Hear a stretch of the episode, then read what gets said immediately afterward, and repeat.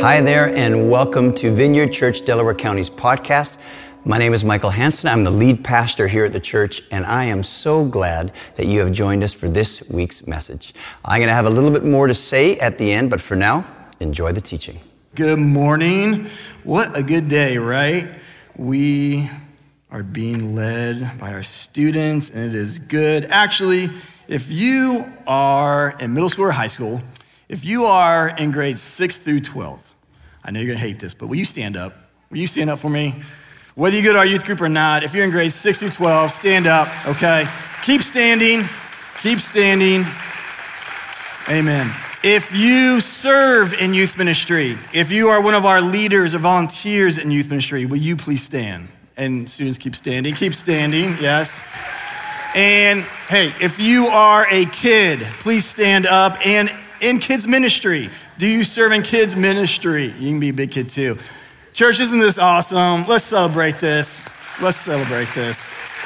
Yes. All right, you guys can sit down. I know you loved every minute of that. But in the vineyard, we believe that everyone gets to play. And we are doing that this weekend. Our youth have taken over the services, and I love it, and it's good. Um, and if we haven't met yet, if we haven't met, uh, my name is Brett, and I get to be the pastor for the middle school and high school youth ministries here at the church. Yes, thanks for the woos.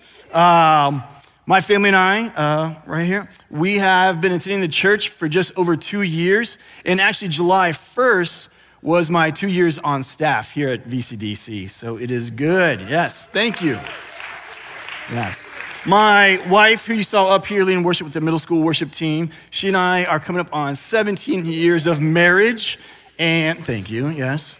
And uh, my son just turned 13. His name is Trust. He's going into seventh grade, and Story turned eight, and she's going into third grade. So that is our family if we haven't met yet. Well, today I get to continue our series in Galatians called Live Free. And we're taking a look, um, especially at this letter of Paul, and what it means to live free, to live in freedom and not in bondage. And Paul lays out in Galatians that real freedom is found according um, to the gospel, living a life according to the gospel of Jesus, and it is good, not of bondage. But since all meaning is dependent on context, we don't want to ever just try to cram our thoughts or cram our meaning in one or two verses. What we want to do is find the foundation and just pull meaning out of that. We want to know who's writing this. There's a real person writing this letter. Um, who are they writing to? Why are they writing it? What are these people going through? There's a real intent, and we want to pull meaning out of that. So, um, in case you missed previous weeks, let's just do a little refresher and all get on the same page. Um, who wrote this? Paul. And Paul was his Greek name. He also went by Saul, which was his Hebrew name. And they are living in a multilingual world and culture. But since a lot of his ministry was towards the Greek speaking people, he went by his Greek name, Paul. And he is writing to this church in Galatia, which we call Turkey today. And he is addressing these bad teachers, these false teachings that have been getting around the early church saying that if Gentiles, basically people who are not Jewish, if they want to be Christians, well, then they need to keep the laws and customs of the Jews. And these teachings must have been really convincing because we heard in Andrew's talk a couple weeks ago that even Peter and Barnabas, some of our spiritual giants, get caught up in these teachings and pressures as well. These teachers were even calling Paul's authority his character into question, his motives, his role as a leader, uh, even him being a, an apostle. They're all calling into question. So, with so many convincing thoughts and beliefs, fighting for the early church's attention and trying to offer them another purpose, Paul is lovingly, he keeps his love on and lovingly and firmly reminds the early church that it is in Jesus alone that we are saved. It's not Jesus and what we can earn. It's not Jesus and the law, it's just Jesus. And Andrew uh, shared this uh, passage last week, but I think Galatians 2, verse 21, um, really communicates, I think, the heart of where I want to go today. Let's check it out. I do not treat the grace of God as meaningless, for if keeping the law could make us right with God, then there is no need for Christ to die. That's such a powerful verse. So, we are going to jump into Galatians 3. I'm going to look at the New Living Translation, the NLT. Um, and since we are going to look at a giant passage today, I just want to encourage you don't try to just get by or get through. I mean, we're going to read a lot of verses. Uh, try not to fall asleep. But uh, what I want to encourage you to do is start now, asking the Holy Spirit to show you at least one thing. Even while we're reading the text, as I'm speaking today, start now asking the Holy Spirit to remind you of something that maybe you forgot, to refresh you in something. Maybe even asking Him to show you one new thing um, that you didn't know. Maybe even ask Him, God, what's one thing I could get prayer for today? Or what's one thing I can start living out right now, right? So let's jump into our passage of Galatians chapter 3, and I'm going to start in verse 6. In the same way, Abraham believed God, and God counted him as righteous because of his faith. The real children of Abraham then are those who put their faith in God. What's more, the scriptures looked forward to this time when God would make the Gentiles right in his sight because of their faith. God proclaimed this good news to Abraham long ago when he said, All nations will be blessed through you. So all who put their faith in Christ share the same blessing Abraham received because of his faith. But those who depend on the law to make them right with God are under his curse. For the scriptures say, Cursed is everyone who does not observe and obey all the commands that are written in God's book of the law. So it is clear that no one can be made right with God by trying to keep the law. For the scriptures say, It is through faith that a righteous person has life. This way of faith is very different from the way of law, which says it is through obeying the law that a person has life. But Christ has rescued us from the curse pronounced by the law. When he was hung on the cross, he took upon himself the curse for our wrongdoing. For it is written in the scriptures, Cursed is everyone who is hung on a tree. Through Christ Jesus, God has blessed the Gentiles with the same blessing he promised to Abraham, so that we who are believers might receive the promised Holy Spirit through faith. Dear brothers and sisters, here's an example from everyday life. Just as no one can set aside or amend an irrevocable agreement, so it is in this case. God gave the promises to Abraham and his child. And notice that the scripture doesn't say to his children as if it meant many descendants. Rather, it says to his child. And that, of course, means Christ. This is what I am trying to say. The agreement God made with Abraham could not be canceled 430 years later when God gave the law to Moses. God would be breaking his promise. For if the inheritance could be received by keeping the law, then it would not be the result of accepting God's promise. But God graciously gave it to Abraham as a promise. Why then was the law given? It was given alongside the promise to show people their sins. But the law was designed to last only until the coming of the child who was promised. God gave his law through angels to Moses, who was the mediator between God and the people. Now, a mediator is helpful if more than one party must reach an agreement. But God, who is one, did not use a mediator when he gave his promise to Abraham. Is there conflict then between God's law and God's promises? Absolutely not. If the law could give us new life, we could be made right with God by obeying it. But the scriptures declare that we are all prisoners of sin, so we receive God's promise of freedom only by believing in Jesus Christ. Okay. Wow, that was a lot. I know. You are going to have to nudge a neighbor, wake them back up. They might be drooling on your shoulder, but I know that was a long passage. And it is a hard passage. Inspo probably did not jump off the screen to you. You're probably not weeping from just reading it at face value. And it is a hard passage of Paul. I think one of the hardest passages of Paul but if we do some digging, there's some really good life lessons in this. There's some really good nuggets, some really good takeaways. And Paul is giving us a roadmap. He's giving us the keys on how to fit together the Old Testament and New Testament as one. So let's do some digging. Let's find some gold nuggets. Let's look at three lessons from Galatians 3. Gold, gold nugget number one We are saved by a promise that's been there since the beginning. Let's look back at verse 8. What's more, the scriptures looked forward to this time when God would make the Gentiles right in his sight because of their faith. God proclaimed this good news to Abraham long ago.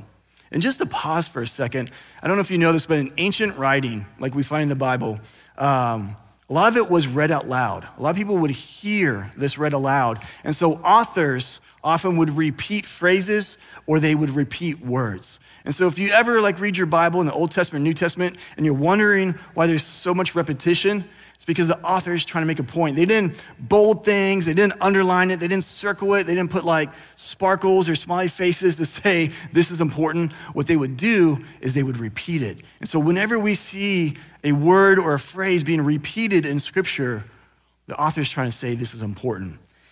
And check this out just in chapter 3, 11 times Galatians mentions Abraham, 12 times it mentions promise, this promise of God to Abraham, and 13 times it mentions the word faith.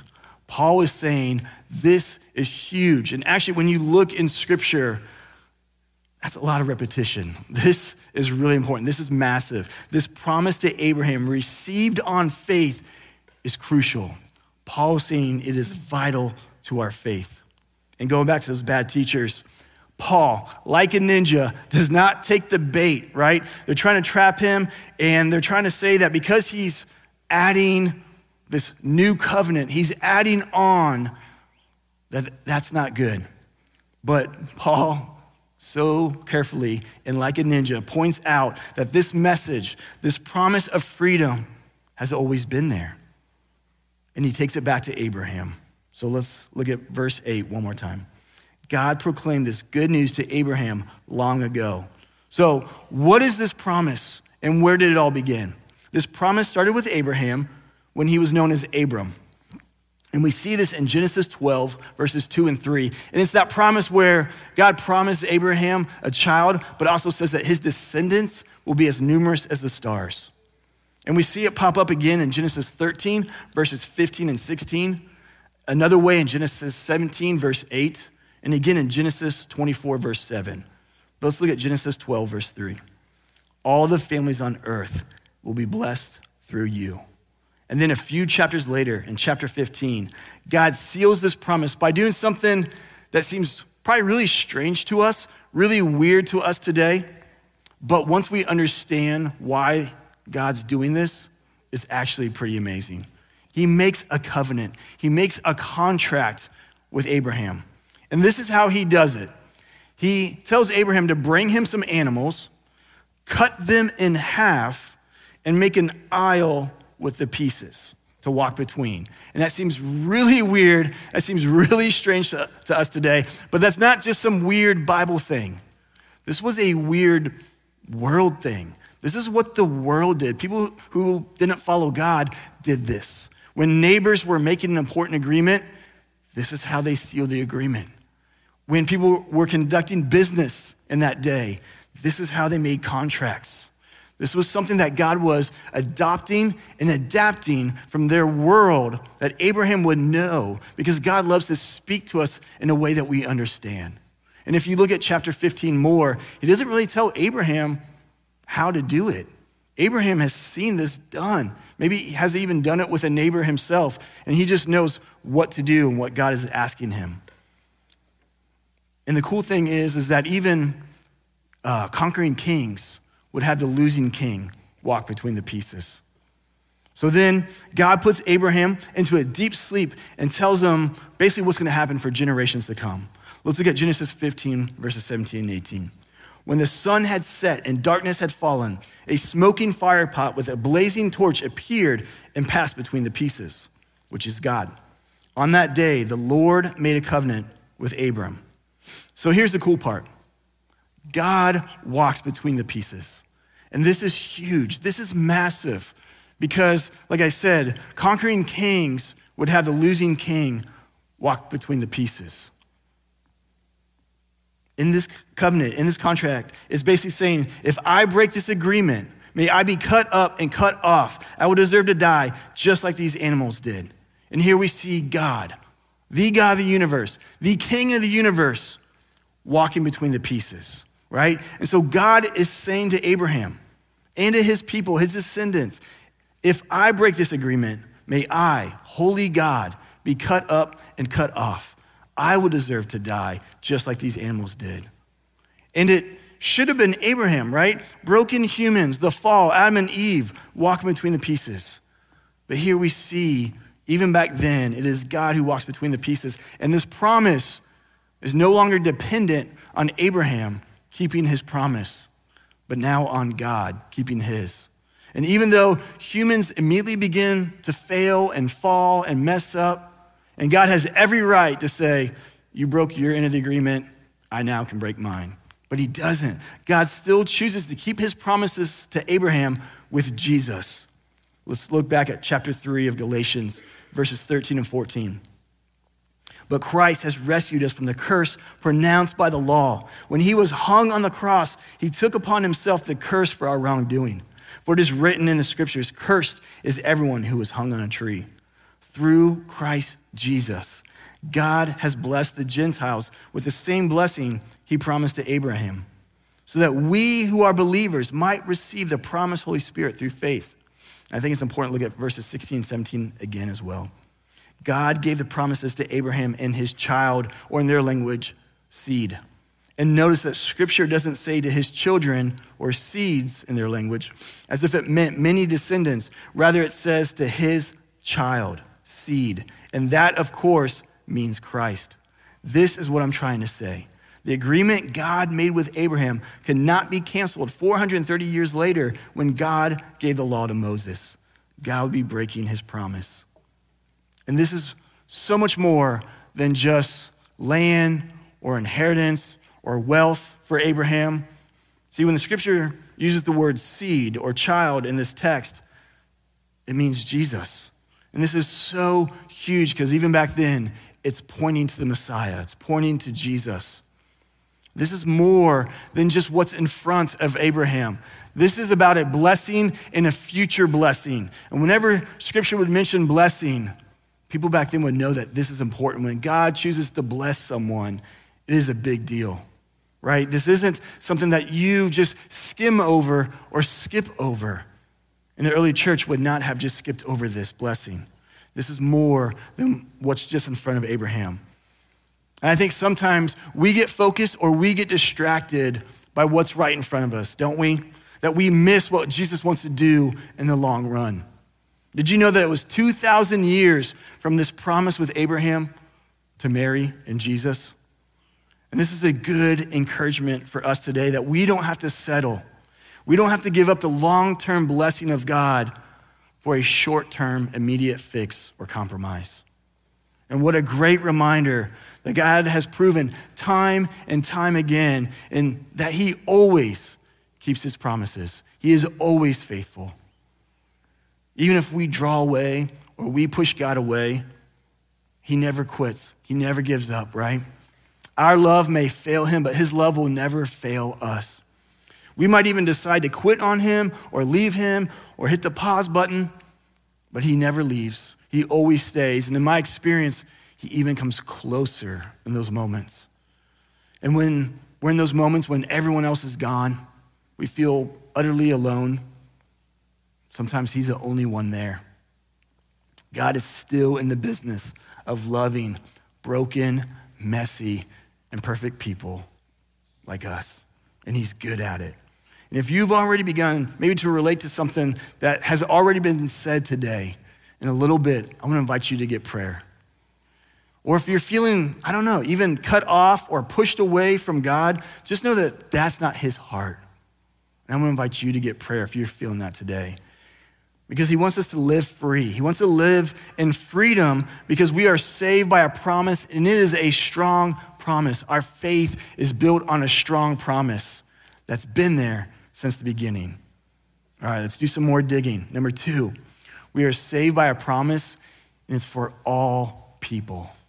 This promise is for all people. And just for sake of time, I wish I had more time to focus on this. Um, but we don't have a lot of time today. So I have to move quickly through it. But I feel like Andrew's talk a couple weeks ago um, started to scratch this and did uh, really well. So check that out. But I do think it's important to spend a little bit of time here in verse 8 that it does mention all nations.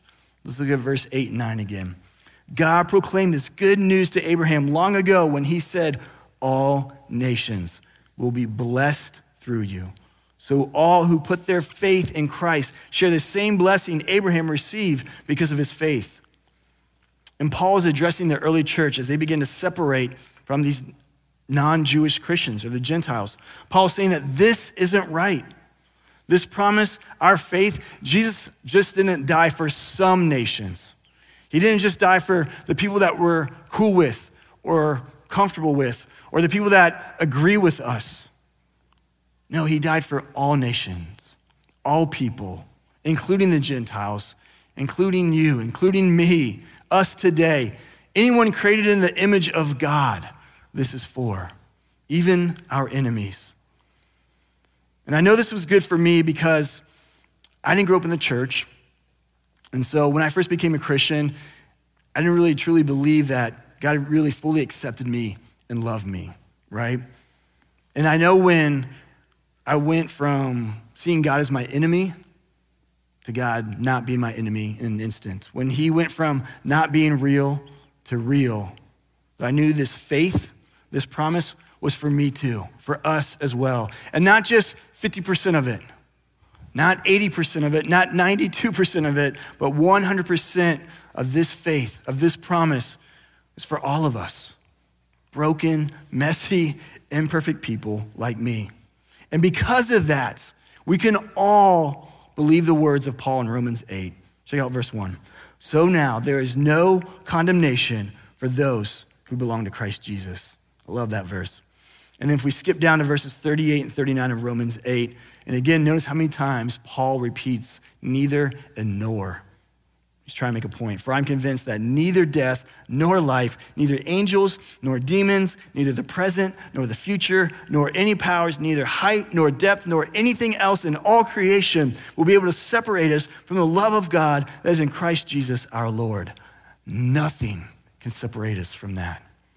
But if this is not in us, if this is not in our core, if it's only up here and not circling around in here, we're going to leak and we're going to leak judgment. We're going to leak anger because that's how we feel, right? We won't forgive, we'll stay hurt and continue to hurt others. Church, we need to get this in us. We need to let this soak in us. We need to feel it and believe it into our core because we're going to have to go out there and show God's love to anyone made in the image of God. We're going to have to show his love even to our enemies.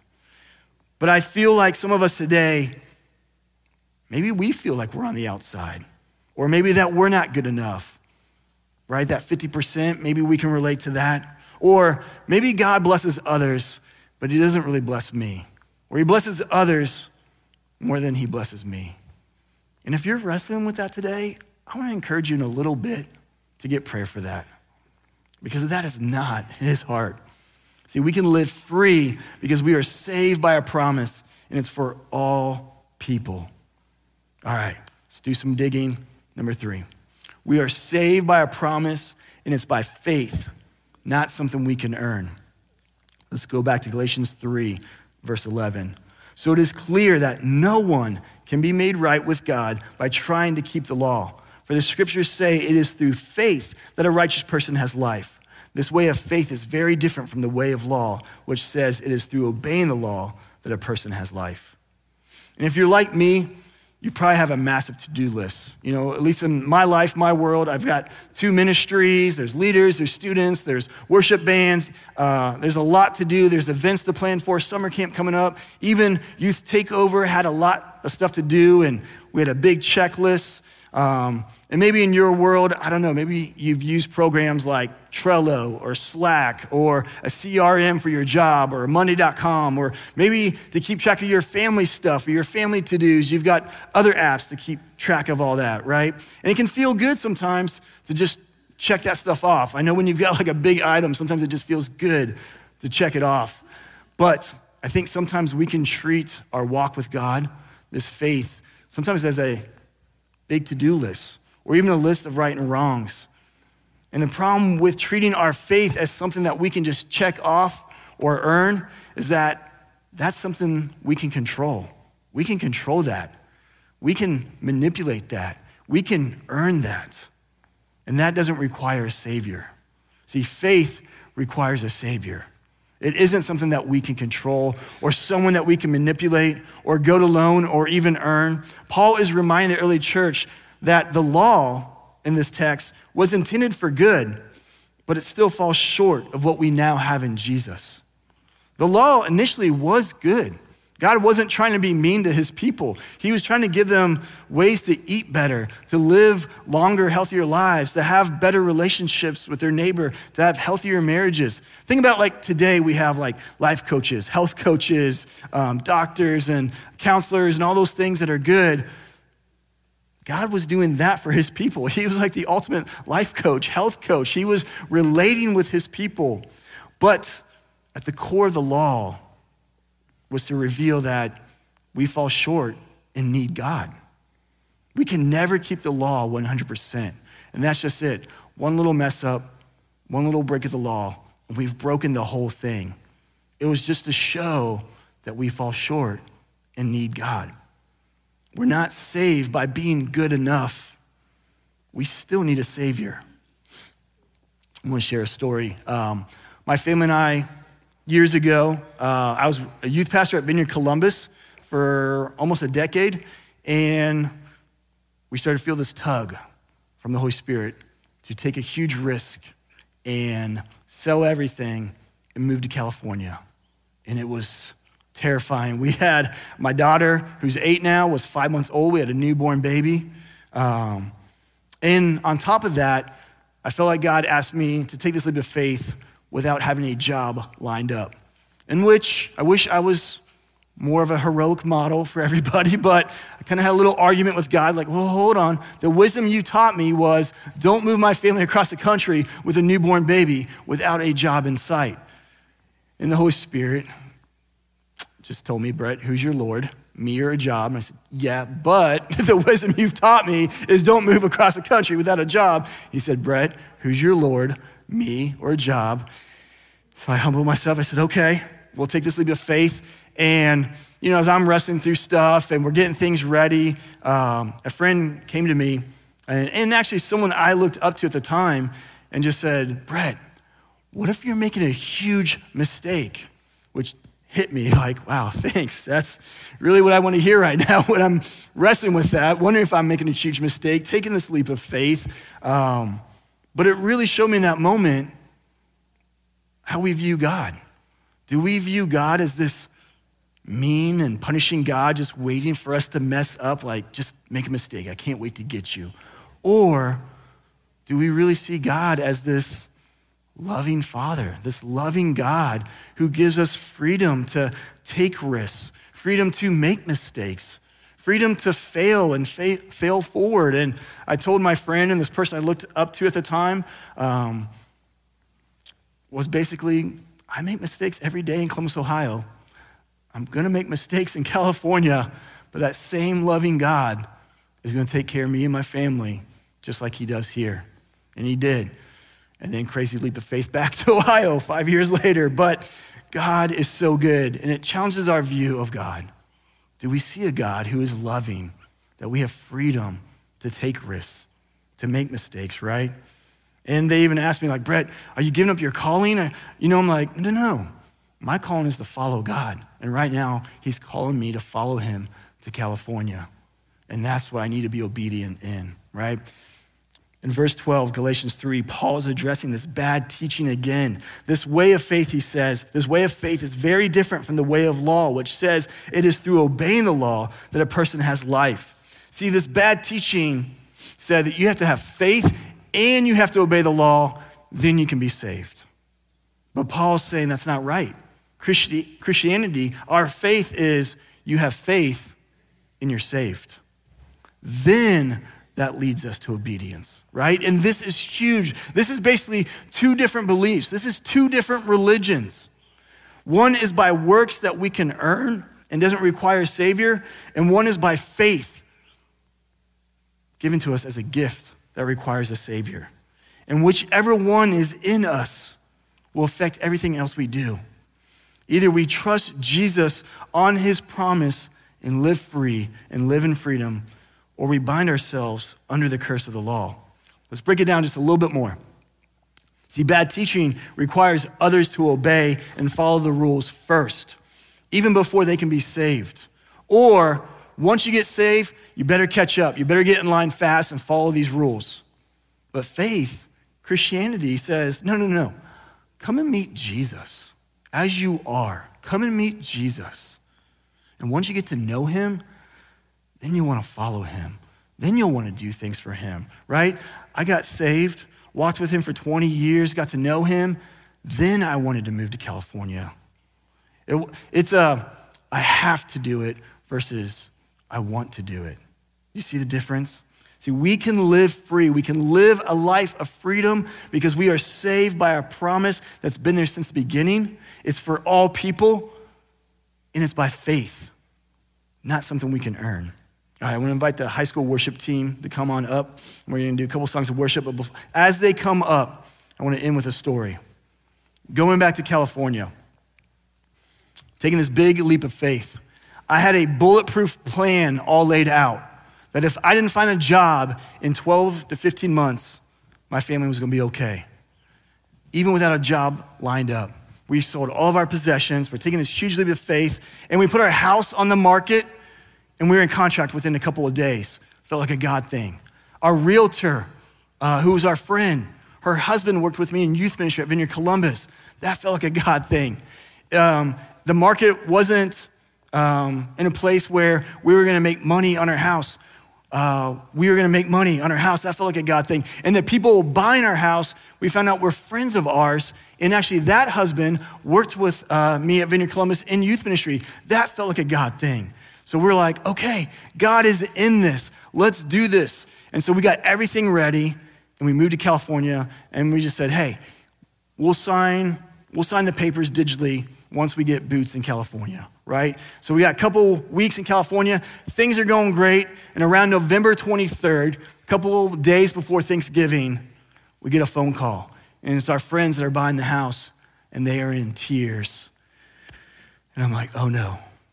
And the husband begins to explain that although she was a nurse for over 10 years at the hospital she worked at, great person, doing a great job, her hospital decided to have budget cuts, and she was randomly chosen. And so everything fell through. She was let go, and the contract was broken, and everything fell through. And now we're paying rent in California, and we're paying for a house in Ohio. And my bulletproof plan of 12 to 15 months fell apart, and we only had a couple months before we were game over. And that question started popping back up What if I made a huge mistake? What if I heard God wrong? and then just embarrassment and pride that you wrestle through. And we're getting down to our last month uh, of money that we have to pay bills. And like, I think we're gonna have to move back. We're gonna have to call family and move in with them.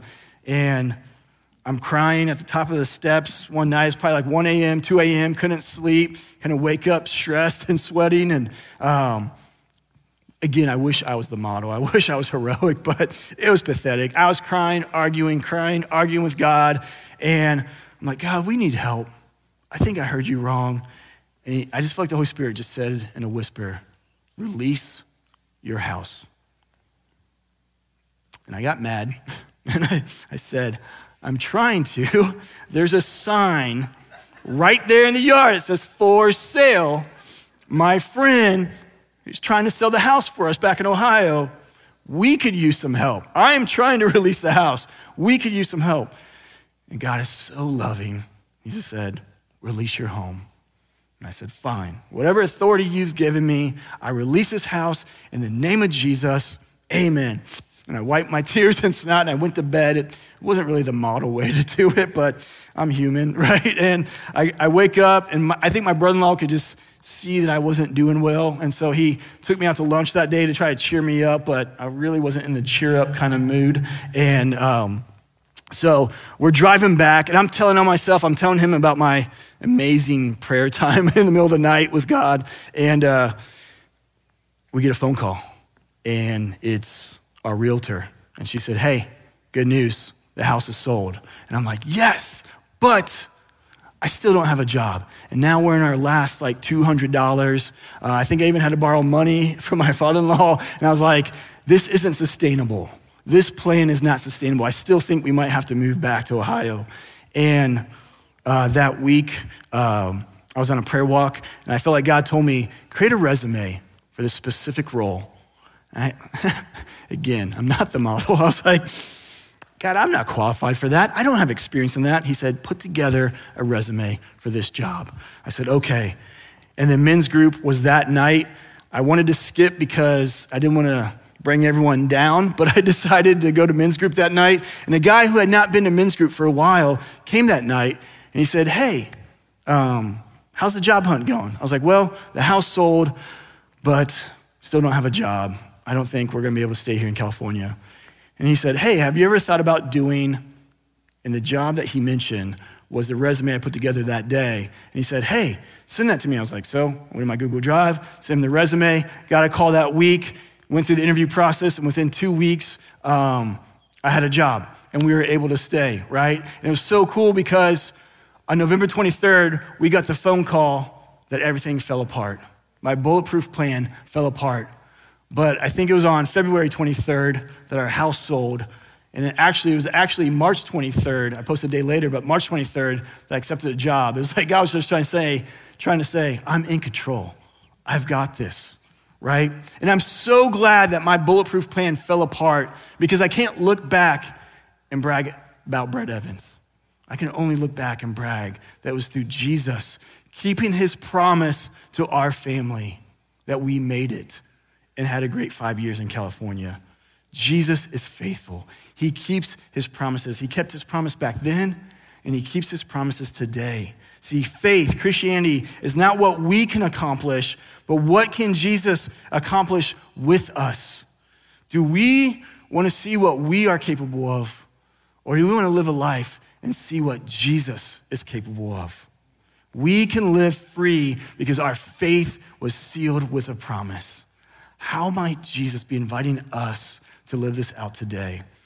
Well, thanks so much for joining us today. I hope that what you heard has encouraged you in your walk with Jesus. For more information and to contact us, go to vcdc.org. Well, bless you. Have a wonderful week.